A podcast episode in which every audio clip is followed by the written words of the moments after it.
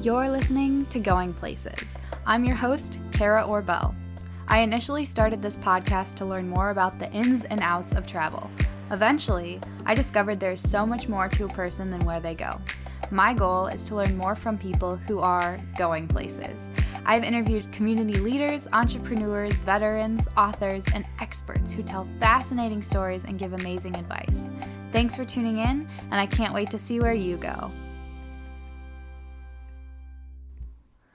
Hi, everyone. You're listening to Going Places. I'm your host, Kara Orbell, and today I have a special guest. This is a guest that I've wanted to interview for a while now.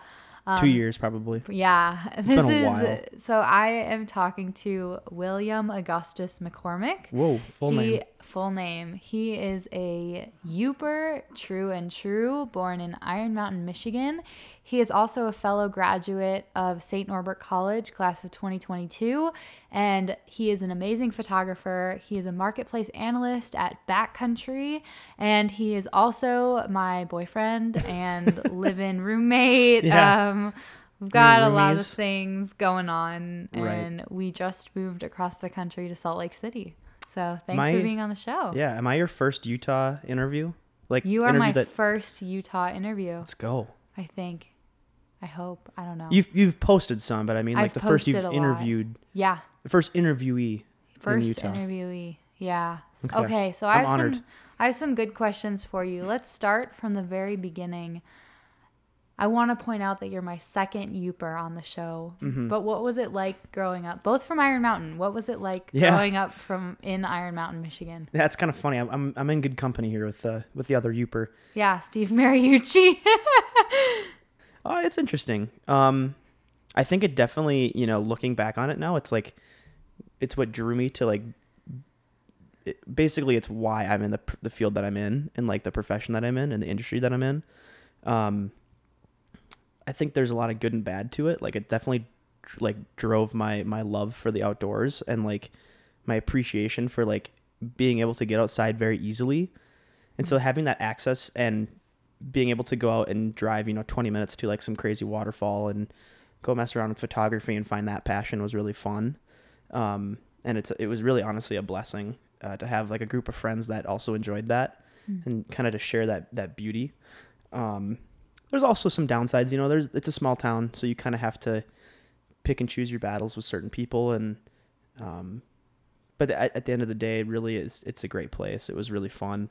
I, I really like the UP, and I'm never not gonna go back there. Like I mm-hmm. really enjoy the UP, and I think to anybody who hasn't been there, I would strongly suggest that you go visit because it is really underappreciated.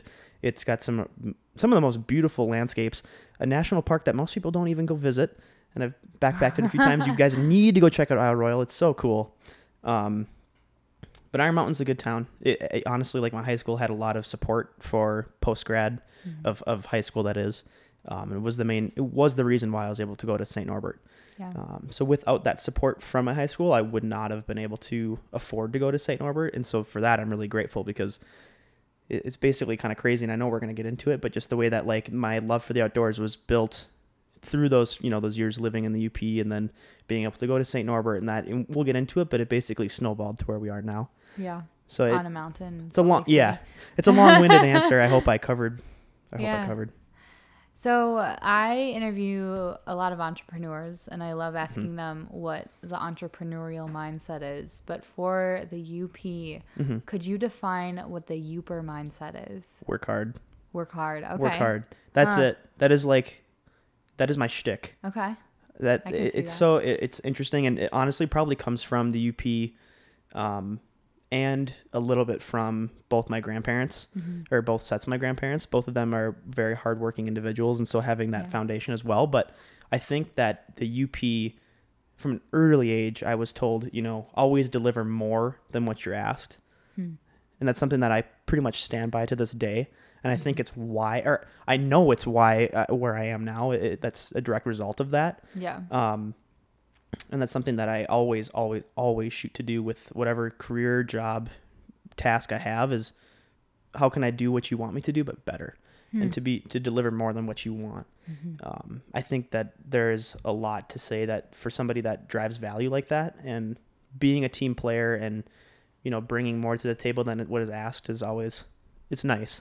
To have Yeah. a, you know, to ever have a teammate where you're managing them or something and they do more than what you want them to do. It's a great feeling. yeah. So providing that, I think, and just the foundation that was laid way early on by not only my parents and grandparents and you know whole family. That was something that was taught from early on. But I think everybody up there is, or a lot of them anyways, work hard. Yeah. So Well, you definitely overachieved in college because you were a triple major in accounting, economics, and finance. mhm. So, walk me through what in God's name made you decide to triple major in all of those really difficult majors. Um, yeah, it's kind of funny. Like it, it sounds crazy. It, it sounds a lot crazier than it actually is. It's still, it was still pretty crazy. Yeah. Um, the amount of work that was put into that. Uh, basically, the way it started out uh, through high school, I was heavily involved in accounting, and I really enjoyed it. Yeah. And I think that looking back on it now, and I was just thinking about this today, just because we were gonna, I figured we were gonna talk about this. I think I liked accounting so much because in high school I found it so easy Okay. and as it progressed through Huh. college and i kind of got into like tax accounting and um, tax accounting specifically was like the worst class for me ever um, but kind of you know coming out of high school i was pretty much dead set on becoming a cpa Mm-hmm. uh, and when you do that you need you know st norbert allowed you to or allowed me the ability to take extra credits every semester Mm-hmm. um, so i maxed out credits every semester through senior year up to senior year um, so i was taking 18 credits every semester which was crazy Yeah. um, but you need to take 32 extra credits. So you graduate with 128. To take the CPA exam, you need to, you need 150. Mm-hmm. And so you load on a bunch of extra classes. Oh my God. And just the way it worked out, I really love the economics department. Yeah. I really love taking econ courses, and I always Cool. just threw them on because I knew they were challenging. Mm-hmm. But I always kind of found a way to like love studying for economics. Hmm. And it was this thing that like in high school I hated econ. I was like, this is Yeah. terrible. I'm never gonna do this. yeah. Um, and through time, it was like, oh, I kind of like this subject, and I really considered switching, Yeah. but I was still dead set on the accounting thing. I, I was, you know, going to career uh, uh, like coaching sessions and trying to learn about the profession, Wow. and um, and and then I think it was sophomore year. At the time, you had to choose between either accounting or finance. Yeah. Either, um, and they were they decided to waive that, and you could take a few extra classes and add the finance and be a double major. Mm-hmm. So what most accounting students do, almost every single accounting student will do, because you have to take all those extra credits, accounting, finance, double major, Yep. econ minor. Okay. A lot of them, a lot will. Yep. Um, and it just so happened that I ended up taking so many extra econ electives that looking at the schedule, my roommates were like, dude, you should just take these two extra econ courses that are brutally hard and just get through it. Just and, and so just to say you Oh, have three majors, because how cool would that say that, yeah, I have three majors? Yeah. Um, and so for them, I'm really grateful because I don't think I would have done it without them kind of giving me that nudge. Hmm. I think I was pretty happy with the the way I was, the, the, you know, like my career was going. Um, and after that, yeah, I was just like, let's do it, you know. And Huh. it's crazy, and I know you're gonna get into this, but the reason I got my internship with Backcountry, and I, I don't mean to skip to this, Yeah. was because my manager who hired me at the time said, honestly, your resume is most impressive because you have three majors Yep. And if That's it wasn't for my roommates who pushed me to do that, I I don't think I would have gotten that internship. Yeah. At least, you know, just the selection process and everything and going through resumes is Yeah. hard enough. So Yeah. to stand out, that was really I think what did it for me. At least that's what I believe and was Yeah. Hmm. told. So, yeah. That's cool. Yeah. So I don't mean to jump around there, but No, you're just good. kind of, you know, Jump. evolving and finding, you know, through college I had Mhm. a lot of accounting internships and finding that this isn't really what I love. Yeah. I don't feel like fulfilled by this by this job, by these duties. Yeah. Um, and kind of realizing that coming up to my junior year, and I was like, you know Yeah. what, I'm gonna, you know, do some searching and try some other internships and see what I can find and see if there's anything that I really truly do love. But yeah, backcountry just came up. So that that summer of my junior year, you know, uh, junior year leading into when did this happen? I gotta get my timeline Junior straight. year to senior year. Yeah, it was so the the summer between junior and senior year was the summer that I came out here and interned. But before that, um, the whole process began of me deciding, you know what, I don't want to do this accounting thing. I don't want to have the same internship I've had for the last two summers. I want to go try something different. What advice would you give to someone in that situation? It's a very good question, and I'm glad you asked that because I'm actually that's the way I was going anyways. Good. Um, basically, what I decided to do is I've loved LinkedIn and I've always used LinkedIn. um, and what I did was I basically started applying to like four or five jobs every day. Wow. So I knew where I wanted to be. I wanted to be in mm-hmm. Utah. I wanted to be either so either Utah, Colorado, Wyoming, Montana. um, Montana. Uh-huh. Kind of was you know up for those states, and I just set my West. Yep. And I was like, I want to go west. I want to go out and experience that outdoor lifestyle, be around those kind of people. And basically set my, you know, parameters to like I want these states. I'm mm-hmm. looking for these kind of jobs. And so I did look for accounting ones because I was like, I'll keep that, you know, as an option. um, and backcountry came up and they had a marketing, um, e-commerce ops, um, I think an engineering, and a couple other Yeah. totally blanking on them, but I applied for the marketing and the uh, e- e-commerce ops. Huh. I got denied for the marketing, and I got accepted for the econ op, ecom ops. Actually, and I actually got denied right away for ecom ops, and then they emailed me like a day later, and they're like, "Oh, sorry, that was a mistake. We actually want to interview you." Yeah. Um, but That's what I had done prior to that was I would apply to these jobs and then look up, you know, say in this instance, backcountry hiring manager. And I would just say, hey, my name's Will. You know, give yourself a little Yeah. elevator pitch, like two, Reach out. you know, two kind of like separated paragraphs, short paragraphs, giving a brief explanation of yourself, saying I'm interested and just want to let you know that I've applied. And I found that that has worked tremendously Yeah. you're gonna fall on your face a lot, and a lot of people aren't gonna reply to you. but it, it I, I did it for finding jobs post grad, and it worked great. Yeah. I had opportunities that I never would have had, Yeah. conversations I never would have had with people, connections I would have never made, and so I think that the greatest advice I can give to you is just to throw yourself out there because the worst that mm. happens is people say no or they just don't reply. Yeah. Which in that case, it's like, oh well, you tried, move on to the next. Yeah. And so that's honestly like the best thing that I ever figured out in that process of applying for internships was just to throw yourself out there, see what can happen, use your connections, use those second and third connections on LinkedIn, say, oh, hey, we have this connection in common. Yeah. You know, I want to get into the company you're in. I've applied to this job. I'm interested. Yeah. And just trying your absolute hardest to, to use that, uh, that social network. LinkedIn is so powerful. Um, there's a lot of good and a lot of bad things. I think the good things are the ability to reach out and use your network Yeah. to find you know opportunities you never thought you would have seen True. so that's my best advice i can give to anyone looking for an internship or a job Yeah. you know i think that's honestly such a powerful tool tool to have Huh. That's good advice. Yeah. Let's dive in. So, when did this Utah dream come up? Because I kind of just hopped along and I ended up here randomly. So, like, when were you like, okay, I'm moving west. I'm going to go? Yeah i mean i think that that summer of interning for backcountry was really amazing Was that the first time, though? yeah i mean before then i knew i wanted to move west Okay. i don't think utah was ever something that i was like yep it's going to be salt lake city it's going to be park city Yeah. i i, I kind of actually wrote park city off because of just how expensive it was to be there yep. and just was like, that's not going to happen. Um, so I was actually more seriously considering cities like Bozeman, Montana, um, Boise. Boulder, yeah, Boise, Okay. just kind of like those like fun, outdoorsy, Mm-hmm. somewhat affordable cities to live in. A lot of them out here are just, you know, Yeah. it's hard. It really is. Insane. Uh, and then through that internship with Backcountry, they, you know, they basically they paid for my housing the entire summer. I got to live in Park City. Yeah. got to really experience what it's like to live in Park City, which is just amazing, and it was a serious blessing on top of being paid, which was just crazy. um, and so after that, I was like, yeah, I really like it out here, and I want to, you know, make a go of it, and I, I really do enjoy it. Uh, and and kind of before that time, I was considering going to school out here, and so I, I think at that point I was I felt ready Yeah. as a, you know after deciding to stay College. stay somewhat close to home and then after college was kind of done and i was getting close to my the end of my college or at least my undergrad career it was uh it was evident that i wanted to move out here and i and i needed to make it happen what has been your biggest surprise since moving out here? hmm so honestly i was very nervous about living in salt lake Okay. i didn't think that i would enjoy it i'm not a city person by any means Yeah.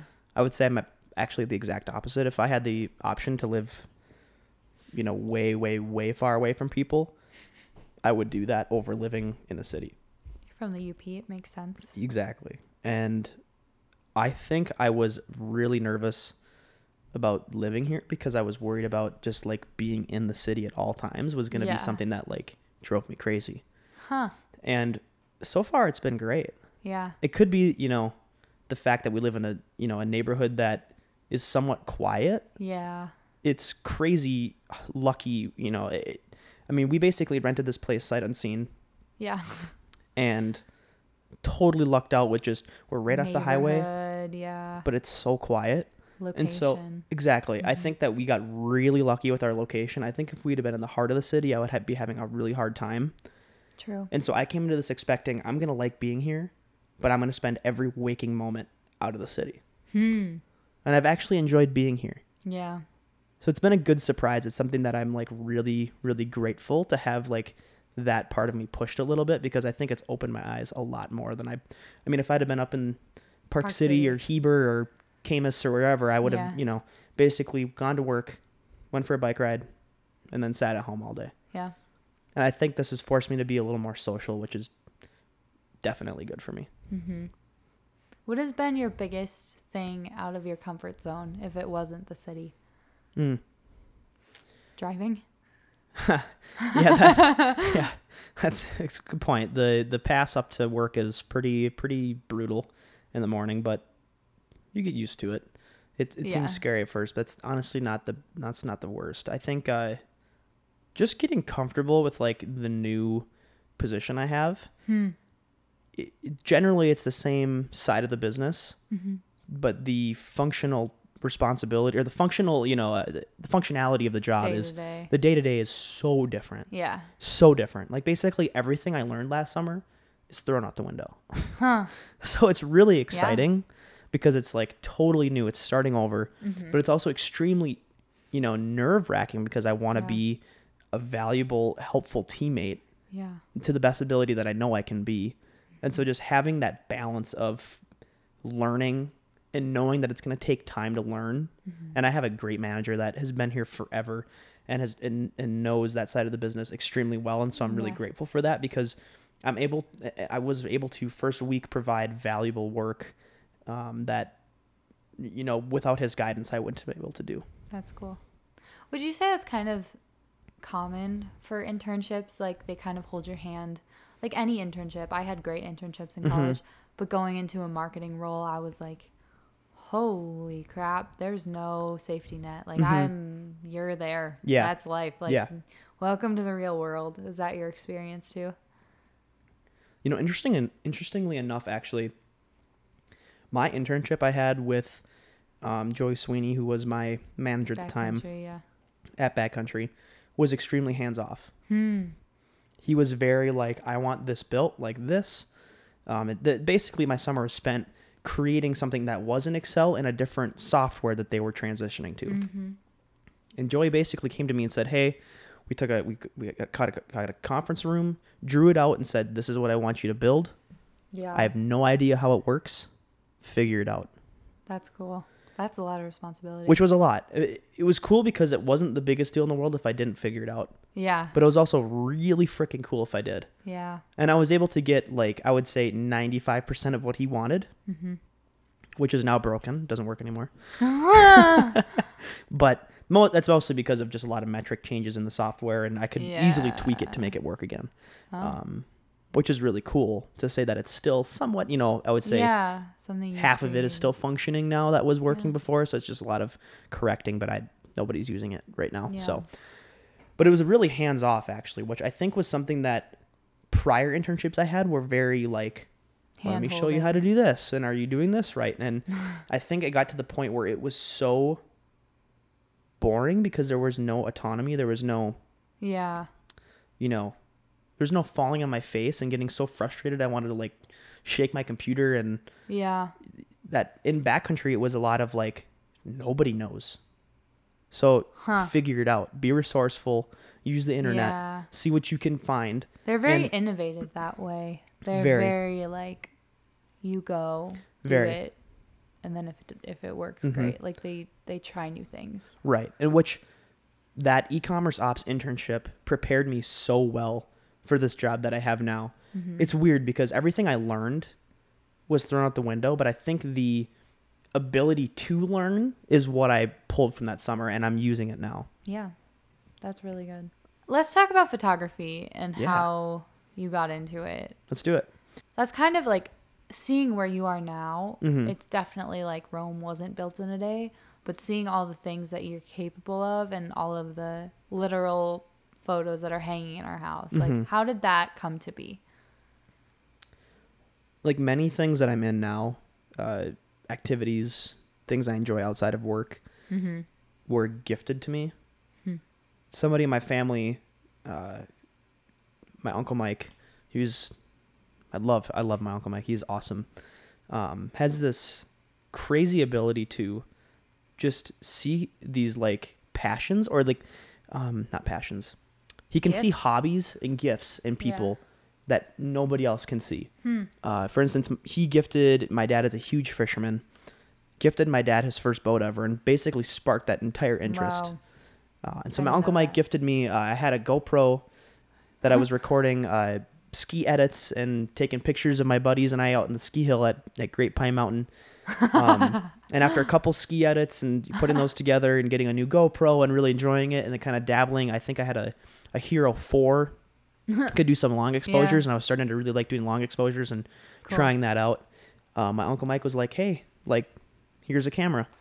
Yeah. Um, and so he gifted me a Sony A5X or something. It was something a mirrorless, a really nice startup mirrorless camera. oh wow. Um, it was great. It was an awesome camera. Uh, and so through there, just started like going out with buddies and having my camera, you know, taking pics. I was like the photographer for everybody and Huh. doing some fun steel wool photography, which I don't know if you've ever seen that before, but yeah. you light it on fire and like swing the it around. stuff. Yeah. Right. Okay. Yep.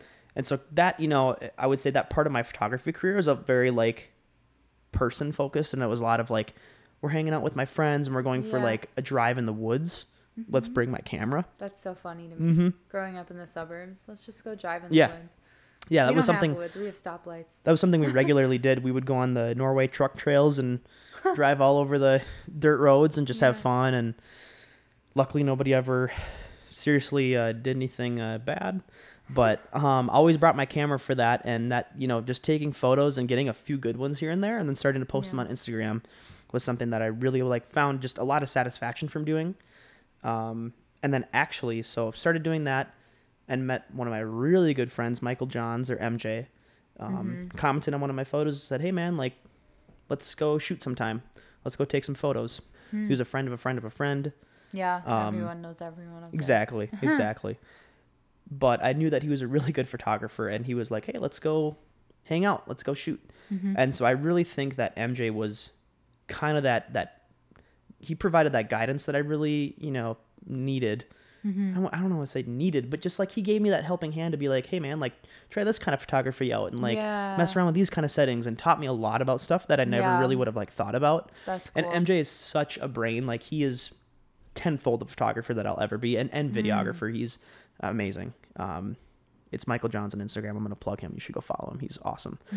um, but MJ is the real reason why I kind of like started to really seek out photography as like yeah. a full time, you know, activity that I would do for fun. Yeah. Um, and so we would go on, you know, let's go up to the Porkies and or the, the the Porcupine Mountains up in the UP, which is like a state natural area. Let's go out and you know take some photos of the you know the the pretty fall leaves or a waterfall Yeah. or whatever, and just kind of like have fun and just go out and enjoy kind of like being outside, but then also like capturing that. And so that's where that kind of passion of being outside and just doing stuff outside at all times Mhm. mixed with photography. And it was like this is the best thing ever. Yeah. It's awesome. It was so cool. That's cool. Um, and then honestly, after that point, it was like getting a good photo is like intoxicating. Huh. It is like the biggest rush I've ever experienced in my life. It, having a um, experiencing a moment where you get a good photo and you see it on the back of your camera and you're like, Yeah. oh my gosh, Yeah. like I need to get that on my computer now. I want to Yeah. go edit that. I want to go. I want it on my phone. I want it. Yeah. Um, I I mean I have goosebumps. Look, literally, You do. He does. Literally. It's true. it's like one of the best feelings ever in the world. Um, and so that, you know, kind of finding that passion of, and when I started hanging out with MJ, it was like really like, okay, I like taking pictures of landscapes. Yeah. like being- That's when that started shifting. That's when that kind of started shifting. It was like from hanging out with friends Senior and taking photos. photos. Yeah, not even. Just Oh. like, just like random, random photos. Just having my Huh. camera by and just messing around with the settings. Cool. and often getting bad photos. Um, to where MJ kind of provided me that guidance of like really pay attention to lighting. Lighting is huge. Mm. And once I saw that, I was like, wow, like sunrise is really pretty, and often the time right before sunrise with that blue light, Yeah. awesome. And so he was he's really big on lighting, and that's something that I started like getting an eye for, Yeah. Which is kinda- big on lighting now. which huge, huge. Yeah. It's just kind of a blessing and a curse because if it's like bad lighting, I'm like, it's like I don't even want to go take photos. It's bad right now, you know. And so like I've really cut down my time on the camera because I've just been like, ah, it's yeah, that's true. You do Mhm. owe me graduation photos because you told me it was bad light. I'm putting that on the record. that was probably a cop out. I probably you just didn't want to do told it. me there was bad light, so we couldn't take grad photos. So Yeah, we was- gotta retake those. We'll have to do that. Anyways, long story short, MJ was really the person that pushed me to find that photo- like the Yeah. landscape side of things and looking Yeah. for light. And then from the landscape and just exploring into that type of photography, I found another passion in wildlife photography, mm-hmm. um, which is also a super intoxicating form of photography. And once you have an experience where you're like, you have a 900 pound moose eating out of a river in front of you, and like You're- photo in yeah. our living room. yeah, you're 10 feet away from him and he's just chilling and eating, and you just get to take photos of him is like, Yeah. the most surreal experience and like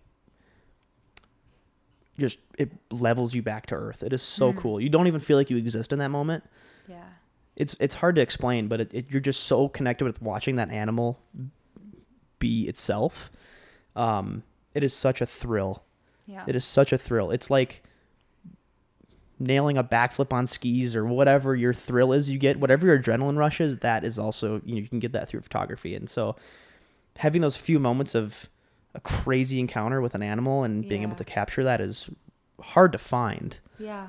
but also really fun So I interviewed Allie Laidlaw, which you Mhm. know well. She's Yep. another student. Um, she's a photographer. And I asked her the question when you take a photo of someone, do you feel like it's taking a piece of their soul? And which is a deep question That is a deep question, and she had a really good answer. But when you're taking a photo of the wildlife anywhere you are in, in such like a vulnerable time of Mhm. sunrise, how does that connect you to that space? oh that's such a good question i find i just find the land so beautiful Mm-hmm. it's like this connection that stems back to that being a Yooper but you're just having that outdoor connection Yeah. but I just find it so freaking beautiful, and I just it is it, it honestly is such a privilege to be able to take that photo and be like, look at this, look how cool this is, Yeah. you know, and just like share that with somebody so they can experience it. Mm-hmm. Obviously, not being in the Tetons, watching the light hit the peaks is that's one thing. Being there is Yeah. crazy, right? Yeah. But being able to share that with somebody is so cool. Mm-hmm. And so I think, honestly, that's to say that I'm taking a piece of it. I don't think I am. Hmm.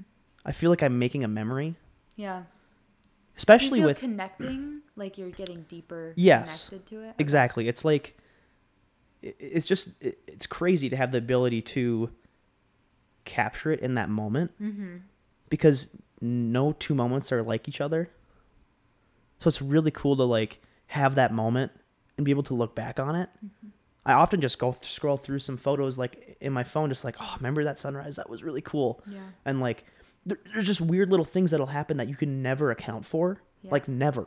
Like Huh. the moose that we have hanging on our wall. Um, I have a photo of it. It's not a good one, but there was a photo of somebody during the sunrise. That's there was a, a couple that were was on a wooden canoe that snuck up in the back the background of the photo. And so I have a picture of them there. It's not a great photo. But it's really cool because it's like I could have never for one, I woke up to a moose in front of me ten feet away. Yeah. Then a couple in a wooden canoe that was like super photogenic was just there. That's cute. So it's just kind of cool. Like I didn't hear that part. no, like it's. I'll have to show it to you. It's really cool. Huh. Um, but there's just moments like no two no two moments are the same, and so I feel like the ability to share that is really cool, and the ability to see somebody else's moment. Yeah. I want to, you know, I, I love. It's a bummer Instagram has gotten to the point where it is, but I loved sharing photos and following other photographers just to see like, wow, like that Their specific moment. moment. I wish I could be there for that, Hmm. but I can in a way. How do you think photography has changed even since you've gotten into it with like reels and all of the social media, the need for everyone to be perfect? How Yeah, does that affect the photography world that you love so much? I don't like using the word hate, but I I'm not actually. I'm not going to use it. I very much, I very much dislike Instagram nowadays. Wow. I actually, I'm kind of considering deleting my account. No, I I won't let you. feel super. Um, Imposter syndrome? no, not at all. I feel very comfortable with my with my abilities. I just don't enjoy what that platform has become. Yeah. I just really don't, and I wish I didn't use it as much Mm-hmm. because those those the short content is just not at all what I'm on Instagram for. There's no depth to it. There isn't. and there's so much depth to the photography hmm that you're passionate about. Exactly, and it feels exactly that, that's the nail on the head. It just feels the opposite of what it once was, Huh. and so I have a hard time like wanting to share that Mm-hmm. because it's honestly a big part of why I continued to do my photography. Just having Yeah. the support of my peers, my friends, saying, "Wow, this is so cool!" Like, and just getting that like likes are one thing, Yeah. but to have somebody say something is Yeah. way way more. It means so Huh. much. It means so much to me. That's true. Um, and so Instagram was great for that. It really was. And I'm, yeah, it's a bummer. It's where it is now, and hopefully it gets fixed. But Hmm. Yeah, I think specifically that social media platform is is uh, on its downfall. I don't know. I could be wrong. I hope I'm wrong. I hope it fixes Hmm. its way, but I, I really don't see Instagram lasting. I mean, it probably will. It probably will. But in terms of like photographer Yeah. usage, Interesting. I'm just out on it. Yeah. What is the worst photo you've ever taken?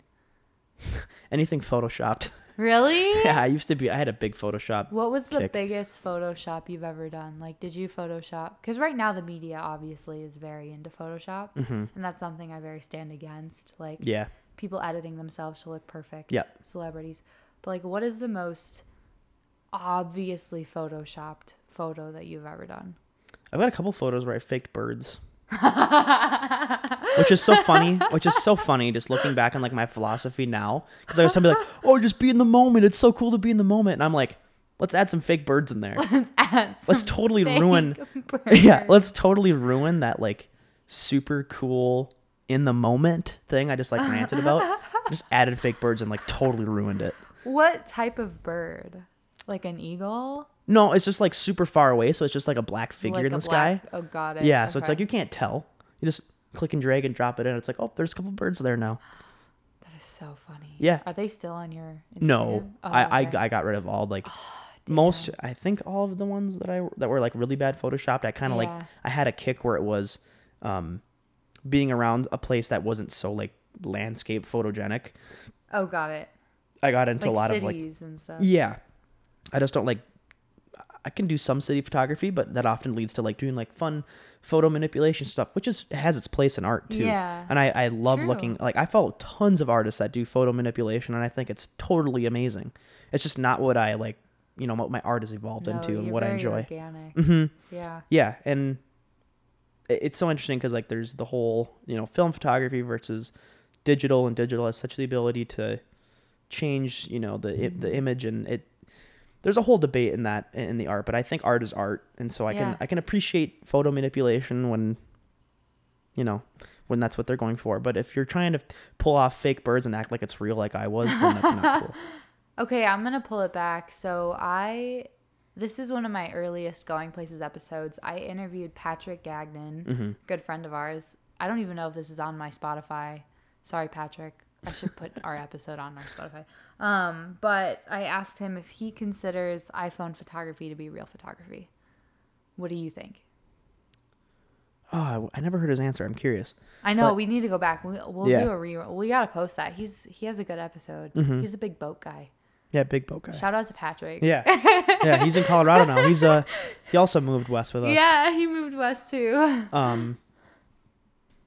Yeah, Yeah. I think so. I think it has its place. Hmm. I think it's amazing to have like such a powerful camera in your pocket, Yeah. but at the same time, it will never replace my uh my my camera. Yeah. that makes sense. It will never replace my my uh, Nikon. It won't. Huh. It won't. Um, I think it's like the tactile of like actually like changing the f stop and The you know yeah like always shooting manual. That makes sense because you drive a manual car. Exactly. So you're very manual man. Yeah, I just I think I really enjoy having the ability to like change lenses. Like, oh, Yeah. this you know my 24 mil will be the best option for this scene, and I can. Yeah. I just I think iPhones are great for when you have you need to get a quick photo while this is happening in the moment. Get it, Yeah. and you got it. Great. Hmm. But it will never, never, never, never outbeat my my DSLR. It won't. That makes sense. Yeah. So I feel like we can't do this podcast episode without mentioning that you had a podcast, Mm-hmm. two different podcasts. Mhm. So walk me through what it was like in college. That's kind of how we met. Yeah. Actually, Radio club. it yeah, is something. Well, kind of. Kind we, of. A good chunk. Fun fact: we were in the same econ class, econ 101. I thought he was so smart because he sat in the very front of the room, and I was so just like that was before I fell in love with business and the whole networking thing. so I was just so overwhelmed by business culture, and I was like, "Who is this man? He's like obviously knows more than everyone else here. Like, what the hell?" I it's because I took an econ course the Yeah, semester before, so it was like all the like low ball like econ 101 questions. I'm like, oh, over here, me, me. I, like, Yeah. totally got them. Yeah. And and then as the semester went on, I got my soul crushed. So don't worry.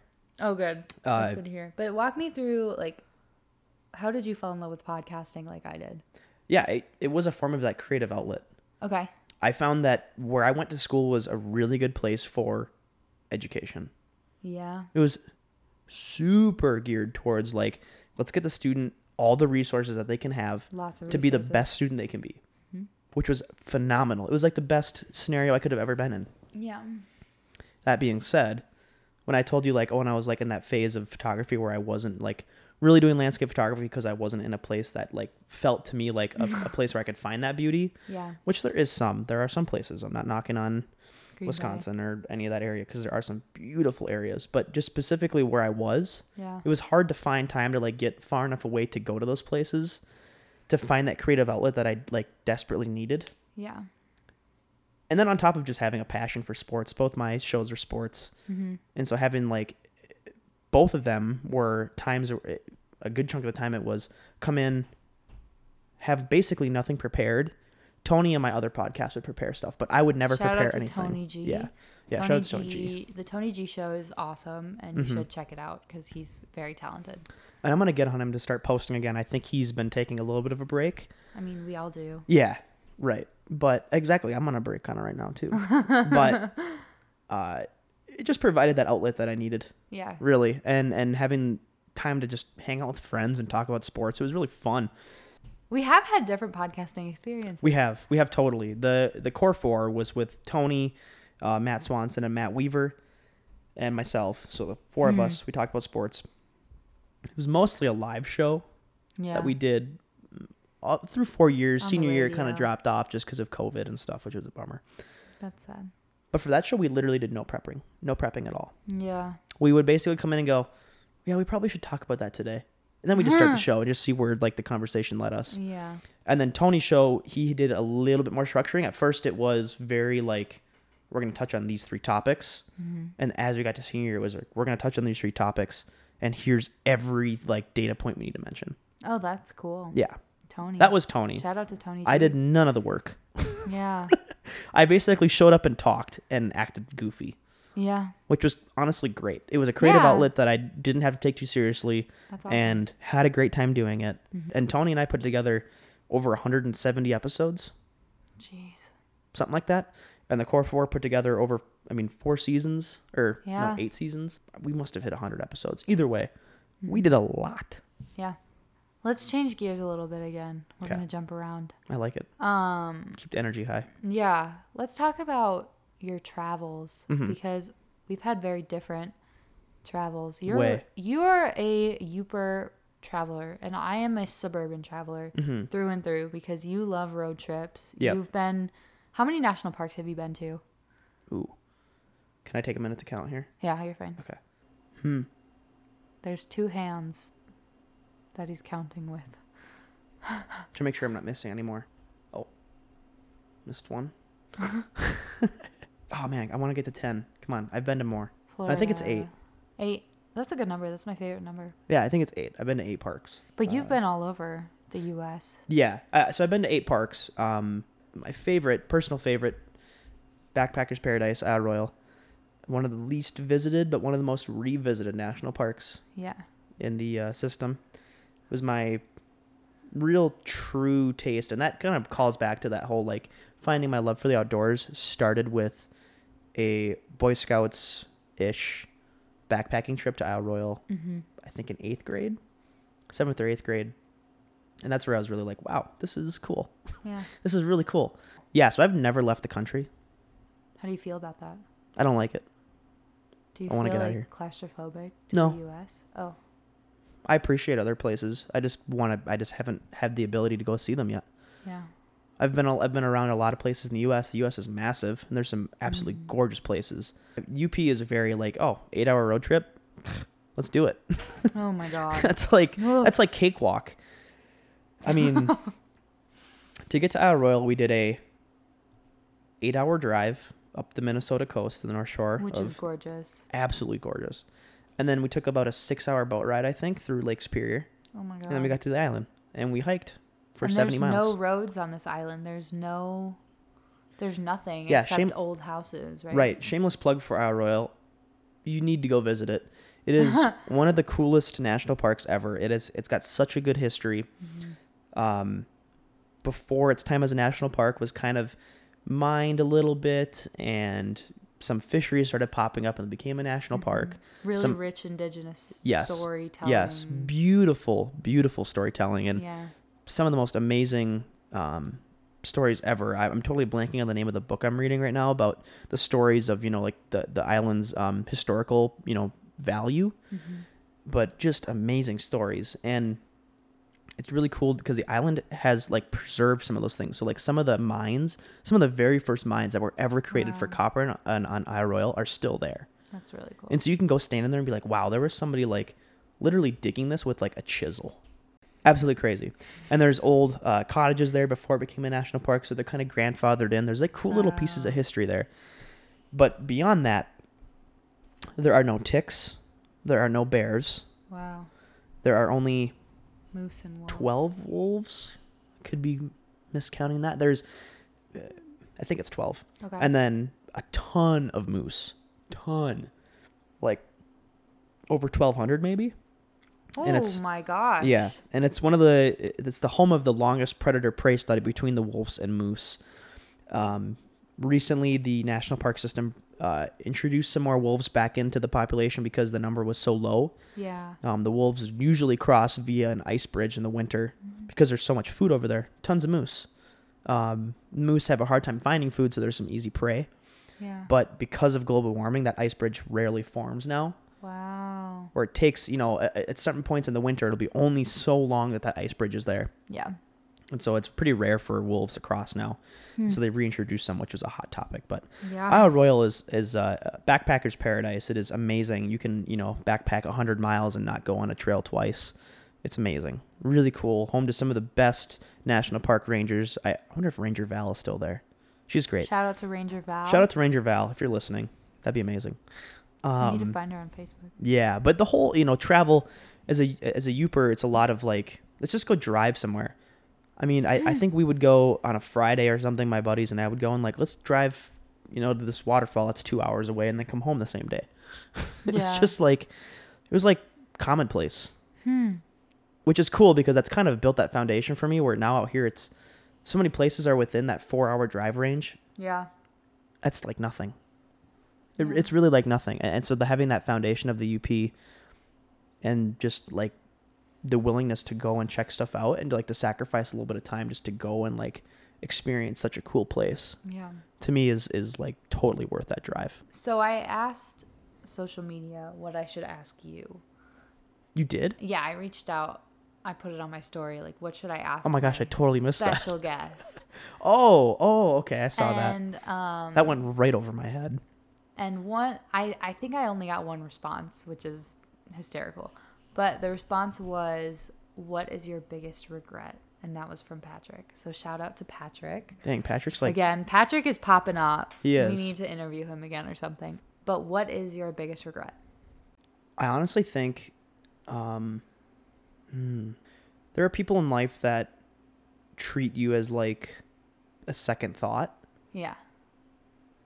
and I, I I wish that I realized sooner that you're so much more than that. It's sad to say because I try to like be like I want to treat everybody with respect. You're very intentional about that. Yeah, I want to be respectful, but obviously respect is earned, not given. Mm-hmm. And I think I didn't realize that until much later in life that in order to give, you know, that that respect and to appreciate that respect, Yeah. they have to earn it first. Yeah. And there were a lot of people in my life that I just kind of let that go. Hmm. Um, so I guess that kind of just comes to like surrounding yourself with people you want to be around. yeah. I don't. I wouldn't say that I regretted it because it definitely built the person I am today. Mm-hmm. So it's it's kind of a cop out answer because I don't think I regret it at all. Yeah. Some of those people are amazing, amazing people, and I'm not, you know, at all. It's just different people, you know. Yeah. It, it- there's just those relationships that just, for whatever reason, just friendships or relationships, whatever, they just don't work. Yeah. Um, so I wouldn't say I regret it, but you know, looking back in life, it's like, oh, what would I change? It's like, well, obviously you'd want to cut those out because it just was Hmm. felt like wasted time, but it's really not wasted when you learn something from it, right? True. How has this going places experience been? Because it's been about two years in the making. Yeah, I've literally, I think when you started your podcast, which was sophomore year, right? Yeah. The, I remember this. I have a Going Places story about you. We were in Radio Club because this is how Going Places started. And you sat next to me at like the club meeting, the first club meeting. Okay. I was like, oh, I don't know. I want to start a podcast. I don't know yet. We'll see. And you were like, oh, yeah, just don't start it alone because that's terrifying. Do not do it alone. Whatever you do, find someone to do it with Yeah. you. And I was like, okay. And then I just did it. And I was like, Well, oh in a sense, you do it with somebody though. Like you have yeah, people I with have you. guests. Oh, yeah. I think when you started your show, after like your third interview, I was like, yeah, let's do one. I'd love to have a chat Yeah, I with think you. I asked you to be on it. And then you blew me off for two years. Well, not really. I'm kidding. I'm just giving you a hard time. No, no. You uh you said yeah, let's do it, and then we never scheduled it. Yeah. And then like a year later, I was like, hey, Kara, like still like to do that interview. I think it'd be fun. And you're like, okay, yeah, we'll do it. And then we never scheduled it. Then we ended up moving together, and then you're like, we should do the interview soon. So kind of funny how that worked out. So you've had this big move. You've Mhm. had crazy life changes in the past hmm f- even 4 years, 6 months, whatever you want to say. What is your biggest goal next? I want to get more comfortable with being uncomfortable. Huh. I always say I want to be comfortable with being uncomfortable. It's something that I always Yeah. shoot for, Yeah. but that is so much easier said than done. Yeah. Like so much easier. There's, you know, it's comfort for a reason. Yeah. And w- you know, with my time being here now, I want to push myself to do things that I would never really kind of consider. Especially in terms of career. Okay. I want to get into this job. I want to really push myself to be uncomfortable and to not know what I'm doing. So what do you think is your biggest hurdle right now? just understanding like the functionality of of of what I need to do. Like the the Mhm. program I use is so complicated that Yeah. it's just a lot to understand and to like take in in two weeks is impossible. Yeah. It, it drove me up a wall. Um, long term goals. I want to. I, I think I want to at least do some more like further ed. I don't know if it'll be. I I don't want to label it because I'm not sure what it'll be yet. But I want to continue to push myself to learn, whether that's through school, Mhm. through um, work. I mean, it'll be definitely through my hobbies. I'll be learning Yeah. more through that. But I want to push myself to learn. I want to read more. yeah. I've been reading a lot, which is great. I've never, yeah. I've, I've read we more. We don't have a TV. we don't have a Fun TV, fact. which is the best thing ever. yeah, it's pretty nice. We don't need it. Nope. But I'm making a goal for myself to read more. I've read more probably in the last, the Two last three weeks? weeks of my life. I've read more than the last like three years, Yeah. not including school because you read so much for school, like just like you know tax accounting books, which are just Yeah. drier than paint. Mhm. So Okay, so we only have a few questions left. Okay. Um, like anything that comes to mind when you're like, we just moved across the country. I guess just like to that point, go out and do whatever you want to do. Yeah. I've always wanted to make this move. I've always wanted to be out here. And since being here, it's been the most positive experience. And obviously, there's going to be bad things that happen. That's, you know, that's life. What's the worst that happens? It doesn't work out. You then you shrug your shoulders and move on and find the next thing you want to do. So go for it. All right, I have one more question. You've had two and a half years to prepare for this question. oh God, you should probably know what it is because I ask every I guest. have no it. idea. If you could go anywhere in the Oh, world, just where would you not go? I think my answer was stolen by Susan Stein. Disney World? Yeah, Shout out to Susan Stein. Yeah. That is a great answer. that's a great answer. That's my favorite I'll answer. never. I mean, I've been to Disney. It's great. It's great when you're a kid. Not. I just have no desire to go to a place like that. Yeah. But so I don't copy Susan Stein. I would say Disney World's on that list. And this is kind of a contradictory answer. New York City. Oh. And I'll probably end up going to New York City in my life. Yeah. But it is one of those places I will have a hard time spending money to go there. a really hard time because I could easily spend that money and go to like Zion or a, nas- a national park and be way more floored by the beauty there than I would be by a city. So where can my listeners go to find your photography Yeah. Well, I guess Instagram. Instagram? Um, at Augustus Media, A U G U S T U S Media, M E I, M E D I A. Ugh, it's late there will be a link to that in the show notes. Yeah, Augustus Media on Instagram. Um, I think I have a Facebook as well. LinkedIn. LinkedIn, you give me follow or uh, connect with me, William McCormick. Yeah. You'll see me up as backcountry marketplace analyst. Send me a connect. I'd love to chat. And uh, if you want help with finding careers or whatever, please reach out. Uh, VSCO, Augustus Media. Yeah. Follow me there. I like VSCO more nowadays. Yeah. So reach out to me there. I think Willis5312 on Twitter as well. Okay. So yeah, those are my plugs. Those are my shameless plugs. Cool. Please give me a follow. I love looking at uh, fun art and connecting with people to talk about art. So let's do it. Cool. Thanks for being on the show. Thanks for having me. That was my interview with Will McCormick. Again, I just loved our conversation. It's been two years in the making, so it's been a really fun opportunity to sit down and reflect on how far Going Places has gone since literally the creation in a radio club. Um, and if you liked this episode, I encourage you to reach out to Will on social media. His photography is amazing. And if you liked this episode, please reach out to me on all platforms. I'm available. Um, and yeah, thanks for tuning in. I hope you can check out my other guests. They're all going places. So thanks for tuning in, and I can't wait to see where you go. Bye.